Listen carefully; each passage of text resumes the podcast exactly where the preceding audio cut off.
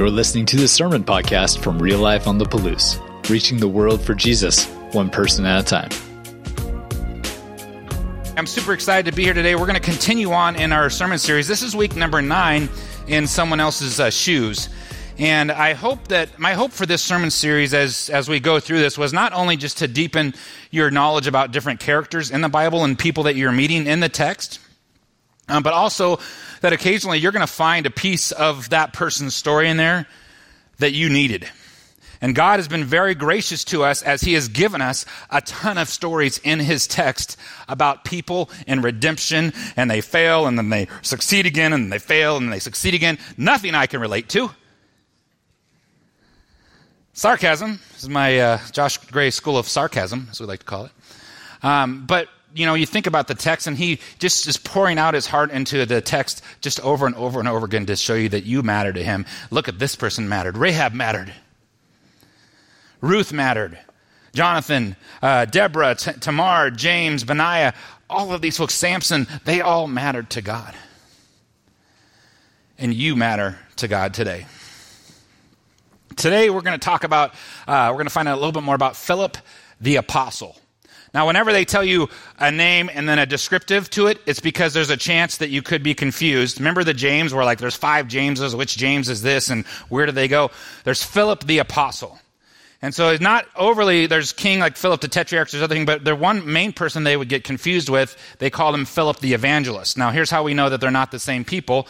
Uh, in your text in Acts, you'll see that the, uh, the apostles were having trouble making sure that the widows uh, from the Hellenistic Jews in, in the book of Acts were getting taken care of. So they did this thing and they called seven men, or they called these men. Stephen is one of them. Many people know about Stephen and his stoning. And they called these men to help distribute the food and do all these things so the apostles could go on and do their work. And one of those people that they called, the guy's name was Philip. So they called a guy named Philip, but Philip was one of the apostles doing the work. And that Philip is the one that we talk about when you hear about uh, the Ethiopian eunuch that got baptized in Acts, I think we're in Acts 8 there. And so that's the Philip there. They call him Philip the evangelist. We're not talking about him today. We're talking about Philip the apostle, the one that was with Jesus, that was spent time with Jesus, was, was at, out of all of the, the, the miracles and the things that we think about with Jesus. That's who we're talking about today, Philip the apostle. Um, the idea that I want you to think about today, the phrase that I want rolling around in your head today is come and see. Come and see. And you'll see that as we uh, move along in the text, this idea about coming and seeing. And it's really important all the time, but specifically this time of year where you have Easter that comes up and people come to church on Easter and Christmas that aren't regular churchgoers. Because uh, their mom makes them, I don't know. Uh, but every year we have to add another service, which is cool, and people will come. And one of the most common ways that people come is because they're actually invited. And what we would hope on that day when they come and see is they get to meet you and they get to make a connection. And hopefully that connection leads them to a better relationship with Jesus where they're not just Christmas and Easter church attenders, Jesus followers. They're following Jesus every day of their life, they're submitting their will to Jesus. So I want to take you on a journey uh, first, I had the unique opportunity to go to Turkey on a 10 day biblical study tour uh, this last September. I think it was yeah, September. And I went with Brad Gray, one of our uh, guys you'll see quoted a lot or uh, Walking the Text is his website. And um, I get to go on my 2020 trip to Israel with him uh, in 2022 because of the COVID stuff. And so I get to go with that uh, coming up this May. But um, so we, I went on this, this trip to Turkey. And it is absolutely stunning. It is amazing. When you think about the Bible and you think about how it started to explode and what happened after Jesus' death, you know, you got to think about Asia Minor, which would be common day Turkey, Greece, Rome, that kind of area. You kind of have to go through that area to get to Israel. And the uh, apostles were sent out. And you hear about Paul being in Ephesus, which is in Turkey. You hear about all these apostles. They were sent out to spread the good news of what happened in Israel. And this is where faith and action come together. If you ever get a chance, I think Brad's trip still has some openings in August. If you get a chance to go to Turkey, like go to Turkey instead of going to Hawaii. Spend your five grand there. It'll rock your world. It is really cool, and you're diving in deep. We went to all of the seven churches in the uh, book of Revelation, the seven churches. We kind of did them backwards, and we went to all the sites, and then we got to go to other sites, and it just puts a whole bunch of things together because this is the action of what was really happening as the kingdom of God was exploding all over the world. And so I want to kind of walk you through uh, this experience I had, probably one of the most powerful experiences that I had in Turkey when I was there. Um, and so, uh, one of the things with, with why I would even talk about this with Philip is because this is kind of where I met Philip the Apostle. And so, uh, as the story goes, and, and, even as I was on the plane, and they're like, "Well, you're going." I was flying on Turkish airline, and you only have like 11 or 12 hours to hang out on the plane. from Chicago.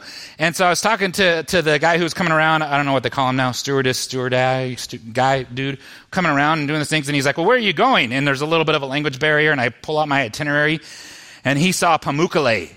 And he was like, ooh, that's the one. Like he circled that out of all the different things that we could see. He was like, that's going to be so awesome. You're going to love that. And I was like, okay, cool. Pamukkale. And so Pamukkale is near the, uh, the site called uh, Hierapolis, which was a, a, town founded in about 190 BC before Christ. And it's a really cool place. They actually, in this area, they call it the, the this Pamukkale is near it. They call it the Cotton Candy Castle. It's one of the uh, World Heritage sites of, for the world. And so let me show you a little picture of what it looked like. This is in the, uh, this is like these travertine, kind of these pools. These are like mineral pools. This would be like their Yellowstone. It is super cool and it's totally out of place. It's like all of a sudden, boom, bright white and hot mineral pools like this place people have gone to for a long time. And so uh, uh, this is in Turkey. Next picture is, is a great photo of me uh, overseeing the same thing. But you can see the town of Pamukkale down there. You can actually see a little resort at the bottom of this. And this is like, depending on the sun and the day, this is like brilliant, bright white. If you look up pictures of this, you're going to be like, I want to go there. I understand why that guy was so excited that you were going there, Josh. But I didn't go there to see this. But I didn't know that. And so, as you think about this town of Hierapolis, we have the map photo up here. There should be a map one, maybe. Yeah. Um, so this is Hierapolis. So all that white stuff down here where it says B down there, that's what you just saw there and all these pools. And that's like the cool spot. And there's totally touristy. They used to have hotels around that and they pulled those out of there. Um, and so it's just, it's just really cool spot. And then this whole area here is the, the town of Hierapolis, uh, as they thought it was in the third, uh, third century AD. And as it was being built and all those things, it's above this hot spot, this World Heritage Site. And so, as you think about this town, we actually entered, if I remember right, we entered over on this side of it where number one is, because we never do anything the right way with Brad. We always go the long way somehow. And the site we'll eventually talk about is number 16 at the top, which is really conveniently located up on top of the hill. Um, and I said, Adam, it was a really hard hike. He's like, no, we were just fat and out of shape. I was like, okay, all right, you're right. And so everybody likes to go to this cool spot, and like number 13 is really awesome because it's close to this, and you could see all these pools, and you know. Uh, but it'd be like somebody taking you to Yellowstone and walking you like right past Yellowstone. They're like, "Let me show you something really cool," and just cruising on past this. And so Hierapolis is is this city that we uh, find out that uh, Philip the apostle was ministering in. And it's like my Roman and Greek eyes, when you saw this place, you're like, yeah. And like, obviously, when the flight attendant saw this place, he was like, yeah, this is so cool because your eyes just light up. But that's not even the cool part about it. There's columns that you can go in the hot pool, and there's Roman columns under this water, and you can be in this area, and you're like, oh, I'm swimming with the Roman columns that are down there. That's not the cool part about it. So, as we continue on our journey, next, next photo we see these. You see these big, beautiful, well preserved theaters, and the bigger the places, sometimes it might have one or two things, and there's these statues that would have been back there, and these things are giant, as you can see. I mean, this is what you're coming into a site, and you're trying to reimagine what it looked like in its heyday. Um, but they can find these things and they excavate them. let me just tell you about archaeolog- archaeologists. There's stuff that's just passed on from generation to generation. One of the things we're going to talk about today the journey started in 1957 to find out what I get to tell you about today. That they didn't even figure out until 2011, that we're going to talk about today. And so, next photo. So we're walking along this trail, and these things here are called sarcophaguses. It's this necropolis, and it's two kilometers long. So it's like uh, uh, one point whatever that is in miles, uh, one and a half miles. Let's say you're just walking and there's there's these tombs, tomb after tomb after tomb after tomb after tomb, and some of them have inscriptions on them. And like if you were you were very uh, well off, you wanted to be placed near the gate of this entrance had this massive gate but you, these are all outside of the kind of this, this area and you're walking and we did a lesson there and you're reading about this person's life based on what you could tell on the tomb and it's tomb after tomb after tomb and you keep walking and you keep walking and you keep walking next photo and you get to this point at number 16 at the top. And brad said do not look at any of the signs and you tell me what is it what is it? And so we're walking around, not looking at the signs, allegedly. Um, and, and you're walking around and you're seeing different symbols carved in there. And there's like eight of these kind of beat up columns there. And there's this square place right here. And you're trying to figure it out. And most, a lot of these folks are pretty smart. Uh, and trying to figure this thing out and like really having a difficult time. And he's like, What is it? What is it? And eventually, when we guessed and didn't get it right, and guessed and didn't get it right, he said, This is a martyrium. And what, let me tell you what a martyrium is. A martyrium is a building or chamber used by early Christians as a burial place. It's a place where relics and martyrs are preserved. And so this particular martyrium would have had a dome over the top of it. It's giant. Like when you get up there, it's at a really high point and a really hard place to probably build and drag stuff up to. And it's giant and you're walking around and you're like, is it a church? No, it's not a church. It's a, and, and you're walking around and we find out that this thing was built in the fourth, fourth, fifth century uh, AD, four or five hundred years after Jesus' death, about 400 years after Philip's death. And we get, we start to hear this story about Philip the apostle and what happened in Hierapolis. And so as I remember it, as the story goes, and this is uh, verified in different texts, and there's different, you know, this is not in the Bible how uh, the, this apostle died, but this is what they think happened, and there's good evidence for it. And so this is a martyrium for Philip the apostle. Built four or five hundred years after he died. So, what would cause somebody to build something that large and that difficult of a place on top of all the cool stuff, what happened? And so here's how the story goes. Philip was ministering in this town. They had all of their Roman gods and pro-count, the proconsul, the governor, the kind of of the of the town, and all those things. They had all these things going on there, and there's lots of not Jesus stuff going on there. And he's there ministering, and he has a couple of his daughters with him, and uh, Bartholomew is with him, and he's there ministering, and the proconsul's wife is sick. And so he goes and prays for her and lays hands and tries to heal her, and she gets healed. And she got healed not in the name of their gods. What do you think Philip talked to her about? Jesus Christ. And so she heals, uh, he heals uh, her in the name of Jesus, and guess what she decides to become? A Christian and a Christ follower. And you know what? That kind of messes with the proconsul's mojo. And so and maybe his wife just wouldn't stop talking about Jesus over and over and over again, and he got irritated or whatever. Uh, and so he finds out who talked to you about this Jesus? Who healed you?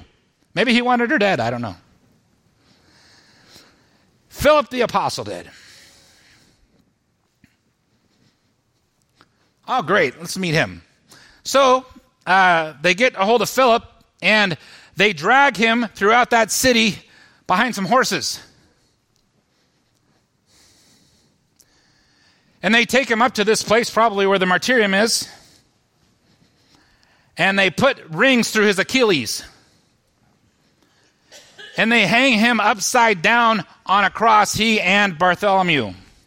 And so you know what Philip takes this opportunity to do since he's got an audience that wants to come and see his hanging and his death? He preaches the gospel of Jesus Christ.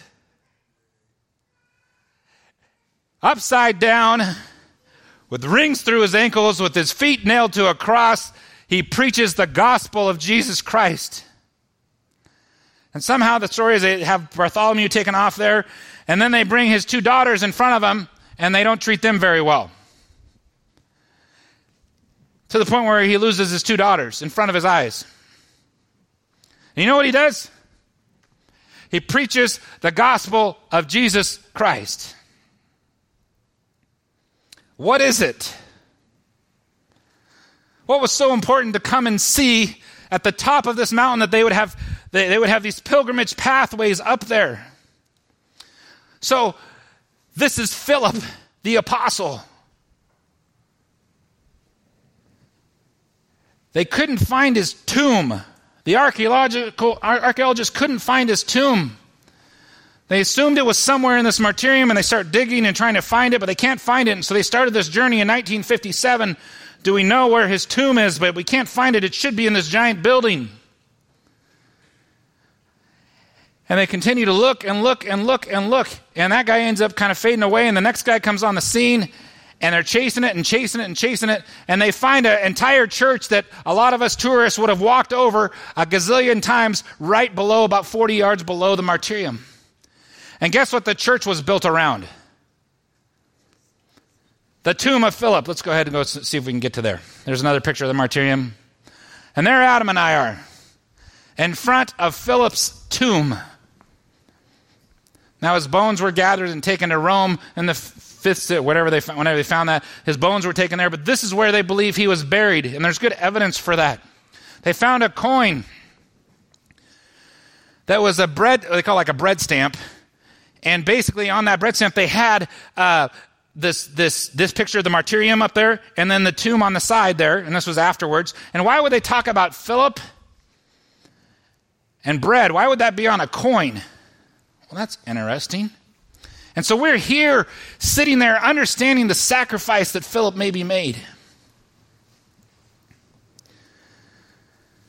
Come and see.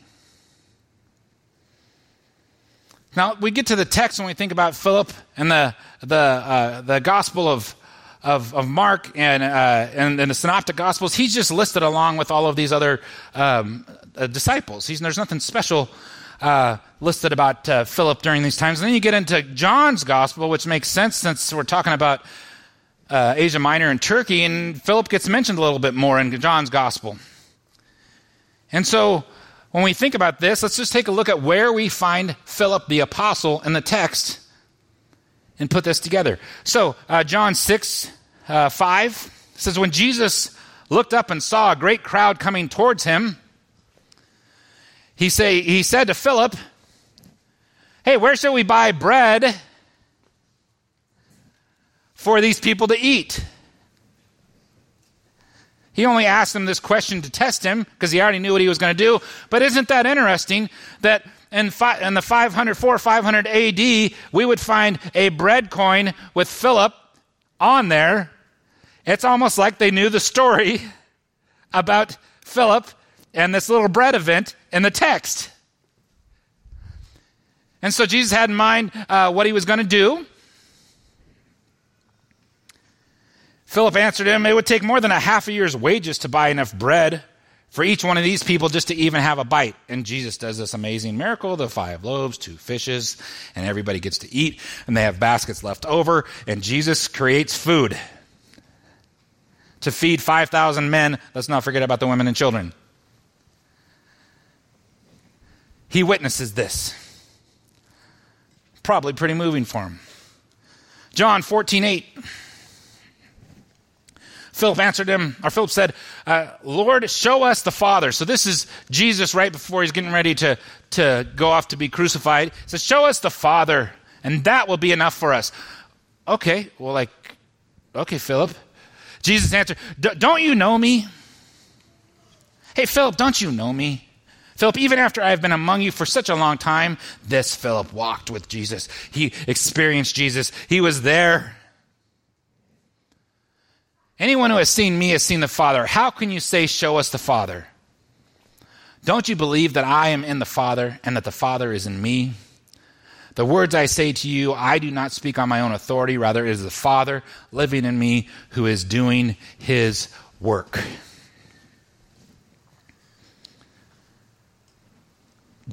Like he sees all of this, right? He still doesn't understand who Jesus is, and he's seen the feeding of the 5,000. He's seen Jesus walk on water. He probably saw the miracle at the wedding, like all the things that were listed in there. He sees uh, Lazarus being, being risen from death. He sees all of these things, and he's like, cool. Like, where's the Father?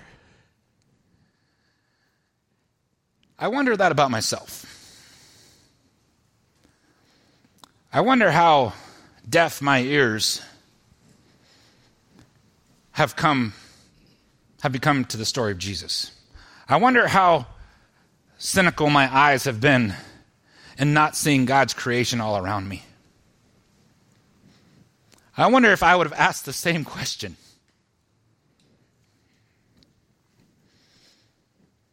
Come and see. I want to I did it kind of backwards here. I want to talk to you about the introduction of Philip to Jesus, which is interesting. Uh, it's in John chapter 1, verse 43. Um, through 46 says, The next day Jesus decided to leave for the Galilee. The Galilee would be a region uh, north of the Dead Sea, kind of around uh, the Sea of Galilee, interesting enough. Lots of good stories around there. And so he goes to the Galilee. And it's interesting about this. This is interesting about this apostle. Finding Philip. Jesus found Philip. Think about that as you research and look at how the other uh, apostles came to be. But Jesus finds Philip. And he said to him, Follow me. Do you know that Jesus is looking for you? He's looking for you in every way possible. And when you found Jesus, you've accepted him as your Lord and Savior, and you start following Jesus. What are some of our responsibilities as followers of Jesus? What are we supposed to be doing? What are we supposed to be doing that we would be willing to be hung upside down on a cross for, have, have stuff punched through our Achilles, and continue to preach God's message even through all of that pain, and continue to preach that message even seeing your kids not treated well in front of your eyes? What happened that would allow a man to continue on with that kind of faith? So he said, Follow me. Next. Philip, like Andrew and Peter, was from Bethsaida. So Bethsaida is really cool. It means house of house of mercy, house of grace. It's really cool. Uh, who would come out of Bethsaida? Andrew and Peter. House of mercy, house of grace. Just side note. So what you know what Philip did is he found Nathaniel he was introduced to Jesus and asked to follow Jesus, like some of us in here. And then you know what he did? He went and found somebody else so they could experience Jesus too. And he said, We have found the one Moses wrote about in the law, and about whom the prophets also wrote Jesus of Nazareth, the son of Joseph. We've been waiting, we found him. Nazareth, Nathaniel says, can anything good come from that hillbilly bu- bu- country bumpkin town of Nazareth? And Philip says, Come and see.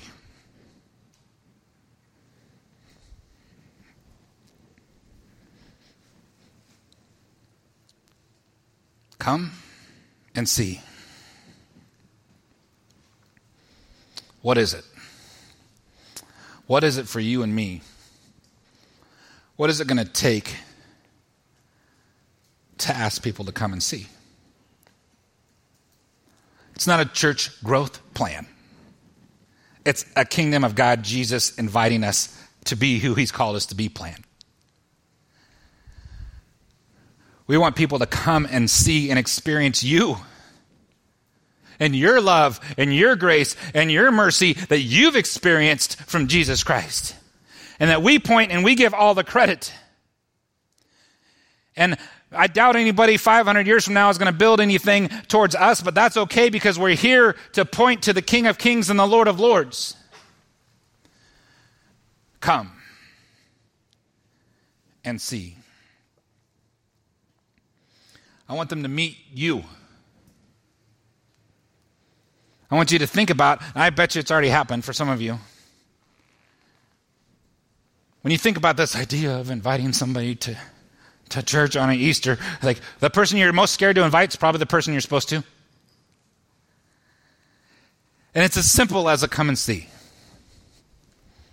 It's as simple as, like, sure, I'll do my best that I can on the message. Uh, I'm already preparing for that. Our worship team's already preparing. It's going to be awesome because they're awesome anyway. But come and see. And what if it, the invitation was like this? You're standing there and there's a coworker and you're like, "So what are you guys doing for Easter?" I don't know. You know, cook up some ham, which is weird. Uh, but anyway, um, that's a Jewish joke thing that we provide ham on Easter, which is not really kosher, but whatever.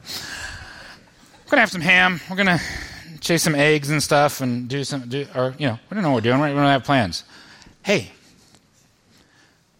why don't you come with me to come with me to church and then come to my house? Let's do Easter at my house afterwards. Come and see. Well, I don't, I'm not. I'm not really a churchgoer. That's cool. That's exactly what our church is for. It's for people who aren't churchgoers. You don't even have to dress up or nothing.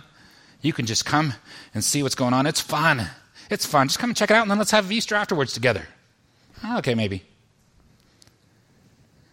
Like that point could pivot that person's life and generations behind them forever by a simple come and see. And for some reason, they wanted to build a martyrium for people to come and see thousands of years later so we could hear the story about Philip.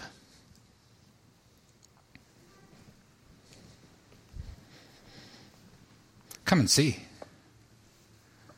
Come and see what Jesus can do in your life.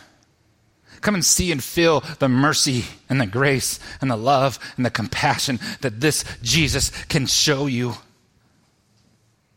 Be free from all this bondage and change and stuff that people like. Can you imagine if you could see the guilt and shame, the stuff that people are carrying around, and it's just a load of people, and they are load of load of guilt and shame. It's backpacks and backpacks and suitcases and suitcases, and they're trying to walk through their life, and they're they're walking and they're just getting down, and the next thing you know, they're crawling on the floor, and like it's so heavy they can't do anything, and you're like, oh, bummer. You should come and see. Let me help you get rid of all of this weight and guilt and this stuff that Jesus would gladly take off your shoulders and introduce you to a better way of life. Come and see. It's not about our preacher guy. It's not about our building. It's not about our worship. Those are all fine. But I can't wait to introduce people to Jesus. And I can't wait to introduce them to followers of Jesus like you. That will change their life. Come and see. Let's take this time and go to communion, something that we get the privilege of celebrating every week in our church. Um, if you're new, don't feel obligated to take this. If you are a follower of Jesus, this is a great opportunity. Now, when you come to the table, when you come to communion, you come uh, with a heart, right? It talks about if you, if you have ought against your brother, we should fix those things and, and work on those things. But when you come to the table, you're getting a reset. You're experiencing something that was that is being talked about all over the world and celebrated every day of the week. That Jesus Christ came to this earth in the form of man. And we're going to talk about that he, that he died. He, was, he died a, a death here on this earth, but he rose again. And we're going to talk about on Easter Sunday how he sees people. And not like the creepy Santa, he, see, he knows when you are sleeping, he sees you when you're awake. Not the creepy stalker person, but a father who sees and loves and is compassionate and wants to chase his children and help them be on the best path they could be on that He sees you.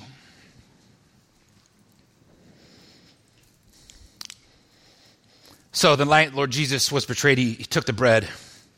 And when he broke it, he said, This is my body. This is for you. Come and see. Do this in remembrance of me. And in the same way, after supper, he took a cup.